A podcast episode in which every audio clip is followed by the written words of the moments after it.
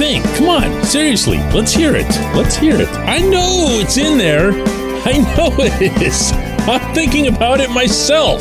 Good morning to you. Good Tuesday morning. I'm Dejan Kovacevic of DK Pittsburgh Sports, and this is Daily Shot of Steelers. It comes your way bright and early every weekday if you're into hockey and or baseball.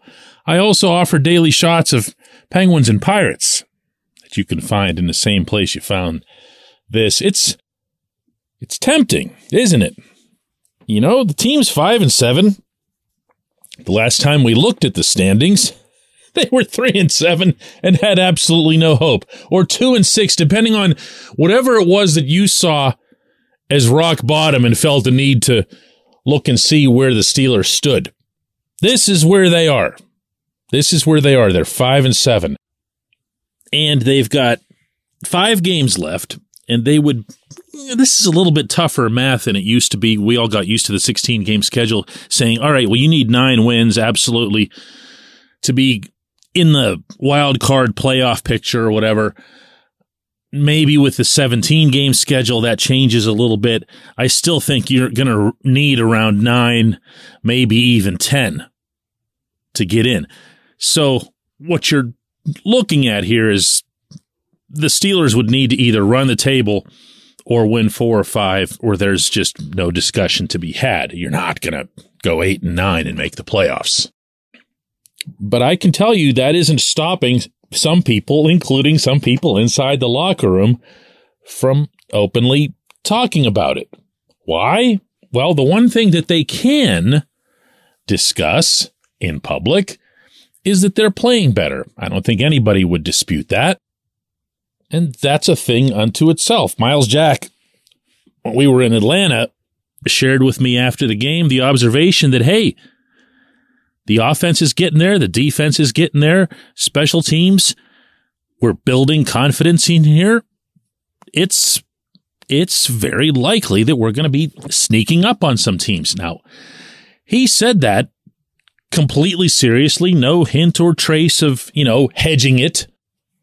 And he, he's got every right to feel that way. He's out there for 60, 70 defensive snaps, tackling really large, really strong men. You know, this is a guy who's putting it all on the line with every snap. He absolutely is entitled to believe in his heart of hearts that the Steelers can do what I just described.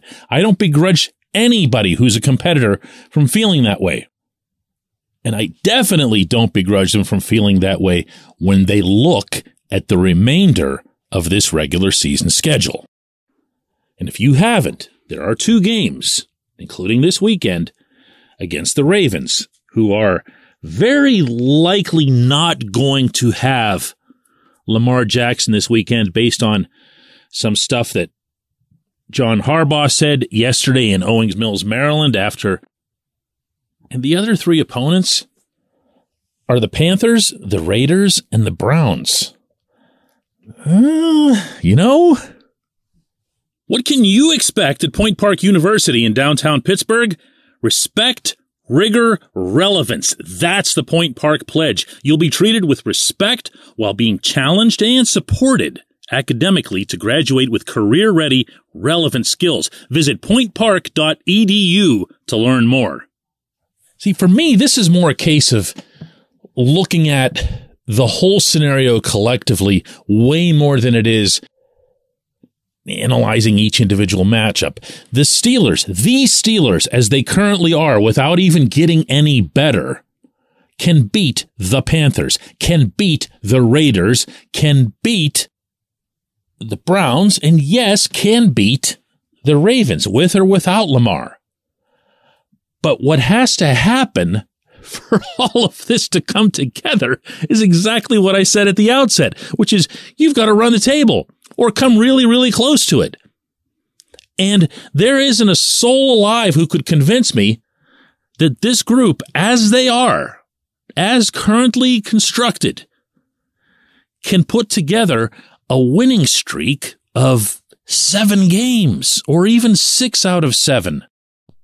Do you see the difference? You can't just take them one at a time. I mean, the, the coaches and the players can and do, but for a scenario like this, You and I can't look at this and say, well, they can beat the Panthers. Yeah, sure they can. Everybody can beat the Panthers.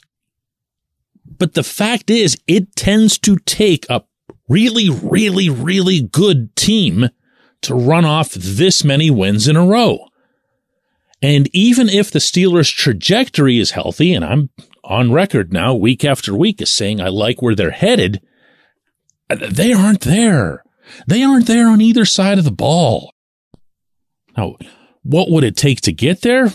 Well, you'd need to see continued consistency in the running game. To me, that's where this all starts. If you go back to the bye and the games the Steelers have played since then, they've averaged 161 yards on the ground per game.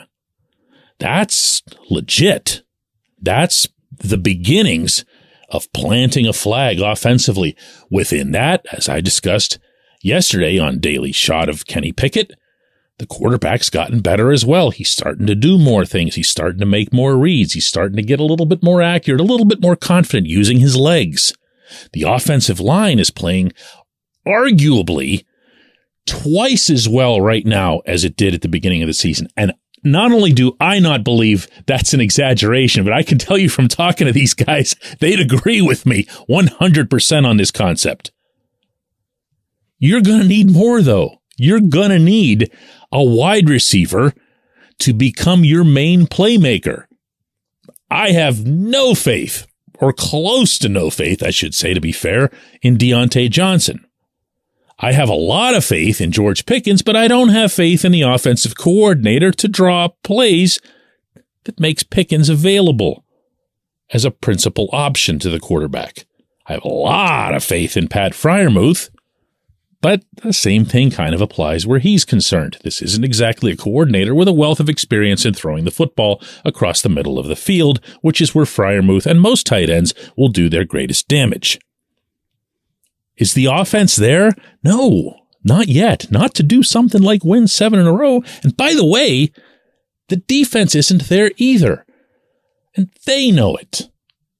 The Falcons did a lot of good things on Sunday, and that's not a very talented team. They came at the Steelers with what works for them a lot of the time with the volume running. They don't have a quarterback at all. That's why everyone was discussing Marcus Mariota's fate as a starter immediately after the conclusion of that game, including Arthur Smith, I might add. But you don't look at the defense and think to yourself, oh, yeah, they're about to go on some kind of tear. They're about to make a difference. And I could only cite one factor here to be convincing on that count. And that's that TJ Watt's not himself, not close to himself, and he's not about to get a breather not with the Ravens coming up Sunday. So I remain as skeptical as I've been that we should even be bringing this up. But hey, you win a couple in a row, you got a bad schedule in front of you. It's it, it's at least worth broaching. But no, I'm not there yet either. When we come back, J1Q.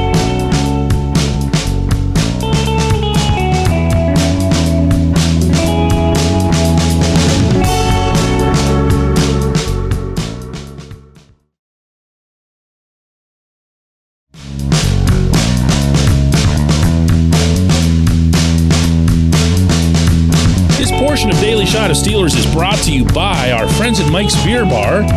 They're located directly across Federal Street from PNC Park. They are the one, the only, the premier destination in Pittsburgh for craft beer. More than 500 craft beers available, more than 350 of those local, and more than 80 of those on tap. Mike's can't be topped, not for beer, not for the awesome kitchen and menu that's available, not for all the special events that are going on there. Check them out online at mikesbeerbar.com. Mike's Beer Bar, right across Federal Street from PNC Park. And today's J1Q comes from Mark, who says, Hey, Dan, how the heck can the Steelers find a way to get Gunnar Olszewski two end sweeps for a total of three yards but they can't get George Pickens more involved in the game plan. That's pathetic. Mark, I first have to issue a correction, and it's important based on the journalistic integrity that we attempt to attach to this program on a regular basis. Gunnar did not have three yards on those two end sweeps. He had two yards. So after you print and mail to me your handwritten apology, now nah, I'll just go ahead and answer it. They were horrible plays. And, you know, you can say that the jet sweeps or the end arounds in and of themselves are the disaster, except that when you look at Steven Sims running three of them himself, he picked up 19 yards and did mostly something on each of the three. One was a 10 yarder, but the other two weren't disasters. It's Gunnar or Gunnar running to his side that isn't working at all on those plays, and it needs to be completely scrapped. George, I feel, is a somewhat separate subject, though I understand that offensive snaps are offensive snaps and why you would ask why two of them would be invested in plays that are doomed before they even get started. A couple of things happened that were bad related to George in Atlanta. One is that the coordinator lined him up a lot of the times in the slot. When you spend the entire remainder of a rookie's season, putting him in a single spot and running pretty much the same pattern again and again and again. And George actually has more straight line down the field routes than any wide receiver in the National Football League and then you show up one Sunday and say, Hey, let's try this. There's going to be a struggle. There's going to be a failure to connect, not just on the part of the wide receiver, but also on the part of the quarterback who's used to seeing number 14 in another spot and used to at least having out of the corner of his eye an awareness that, hey, George might have blown the top off of something here. Let's see what we can find. And then you move him. Why? Why? To accommodate what? See, this is where I, I keep bringing everything back to so and so versus Diontae. Because it was Chase Claypool versus Diontae Johnson when it comes to being targeted. Then Chase was traded. Okay, great. Here's your chance, 18. What does he do with his chance? He gets targeted 11 times. 11 times catches only five of them. One of the incompletions was a flagrant drop. Another of the incompletions was, you remember it, the fumble that was then reversed into being something else, an incompletion. One way or another, he didn't hang on to the ball. Another one was Canada's absolutely insane call to try a fade to Diontae in the back corner of the end zone. Your number one wide receiver doesn't make all three of those plays, but he also doesn't whiff on all three of those plays. And yeah, I know Diontae was covered on the fade. Whatever. You just don't, he, he's not that guy. He's not that guy that you throw that ball to, that you design that play for. You know who is? George. George can go up over that little dude and catch that ball. And look, I know there's going to be a lot of discussion this week about George coming off the field and stomping and yelling and swearing, throw me the blanking ball and everything else here. He's a kid. Also, he's right. He's right. He should be getting thrown the ball. Nothing was happening in these plays that looked like they involved him as a principal target, except for the two times two, one, two times he was targeted in the game. But this isn't about, and it shouldn't be about, a personality thing because that's not where it originated. That's a symptom. The cause is the one that you identify, which is that Matt Canada couldn't find a way to get him involved. That's what needs to change. Don't worry about whether or not he had a temper tantrum. Find a way to get him the football. I appreciate the question. I appreciate everyone listening to Daily Shot of Steelers. We'll do another one of these tomorrow.